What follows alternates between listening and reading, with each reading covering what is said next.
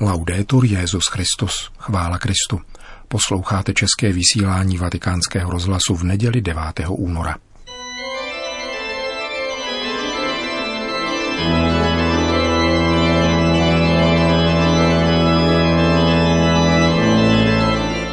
Církev a svět, náš nedělní komentář.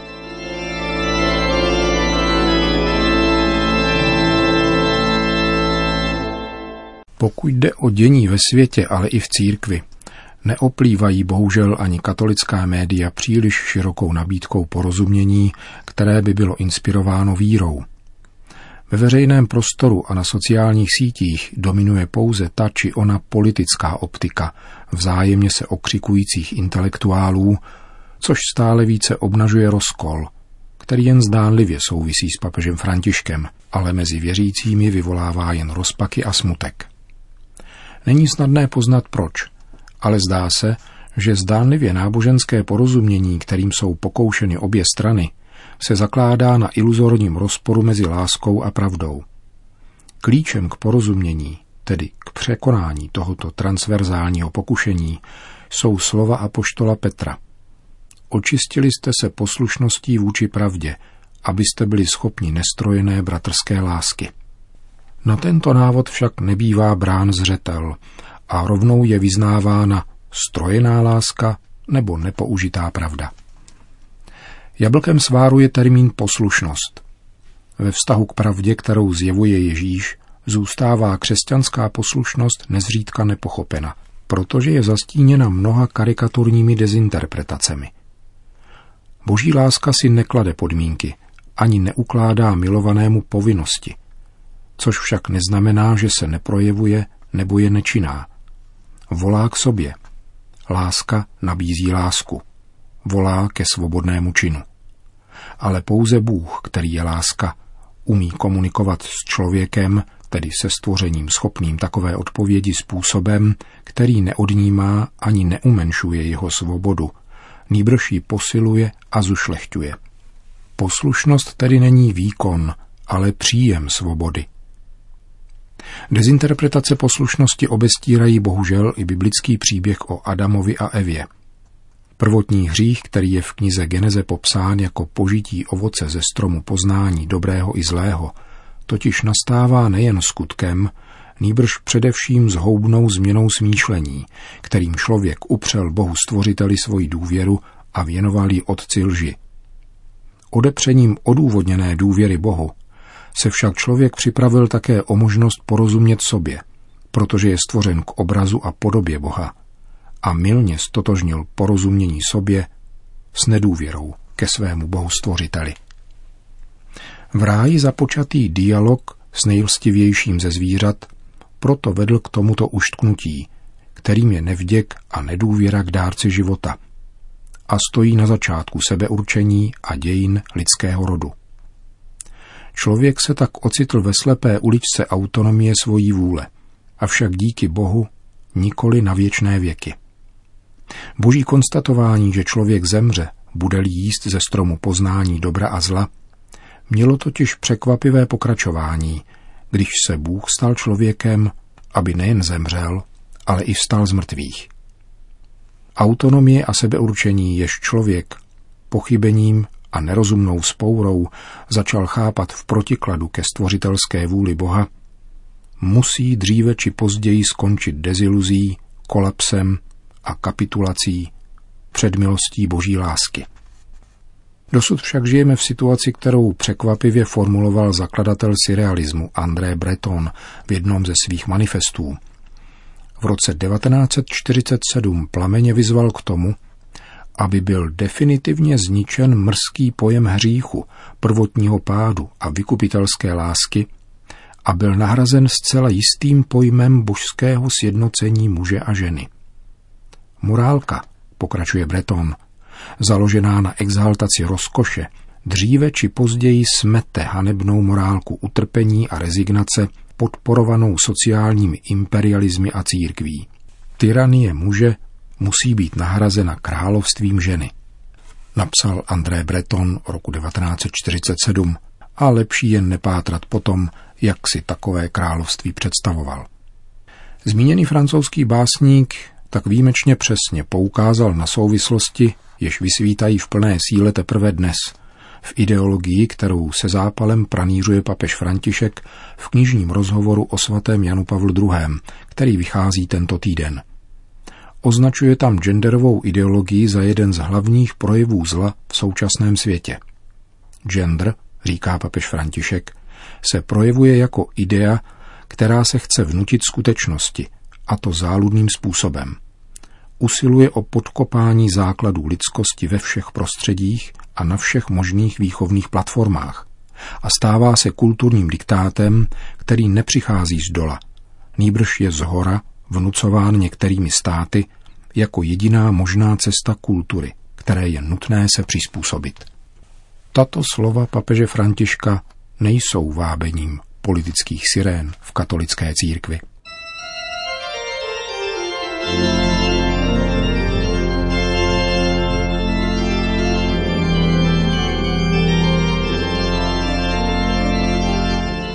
To byl komentář Církev a svět.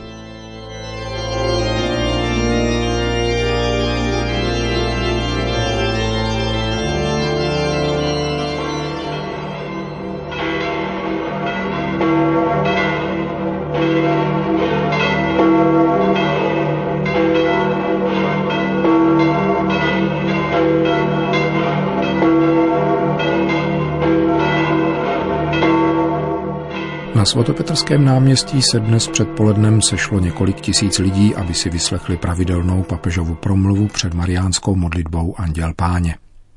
Petrův nástupce komentoval evangelium páté neděle liturgického mezidobí. Cari fratelli e sorelle, buongiorno. Drazí bratři a sestry, dobrý den.